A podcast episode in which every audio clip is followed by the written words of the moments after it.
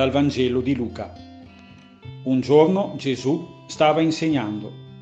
Sedevano là anche dei farisei e maestri della legge, venuti da ogni villaggio della Galilea e della Giudea e da Gerusalemme. E la potenza del Signore gli faceva operare guarigioni. Ed ecco, alcuni uomini, portando su un letto un uomo che era paralizzato, cercavano di farlo entrare e di metterlo davanti a lui. Non trovando da quale parte farlo entrare a causa della folla, salirono sul tetto e attraverso le tegole lo calarono con il lettuccio davanti a Gesù, nel mezzo della stanza. Vedendo la loro fede, disse, Uomo, ti sono perdonati i tuoi peccati. Gli scribi e i farisei cominciarono a discutere dicendo, chi è costui che dice bestemmie? Chi può perdonare i peccati se non Dio soltanto? Ma Gesù, conosciuti i loro ragionamenti, rispose, Perché pensate così nel vostro cuore? Che cosa è più facile? Dire ti sono perdonati i tuoi peccati oppure dire alzati e cammina? Ora, perché sappiate che il figlio dell'uomo ha il potere sulla terra di perdonare i peccati?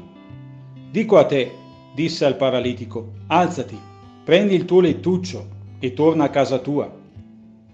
Subito egli si alzò davanti a loro, prese il lettuccio su cui era disteso e andò a casa sua, glorificando Dio. Tutti furono colti da stupore e davano gloria a Dio. Pieni di timore dicevano, oggi abbiamo visto cose prodigiose.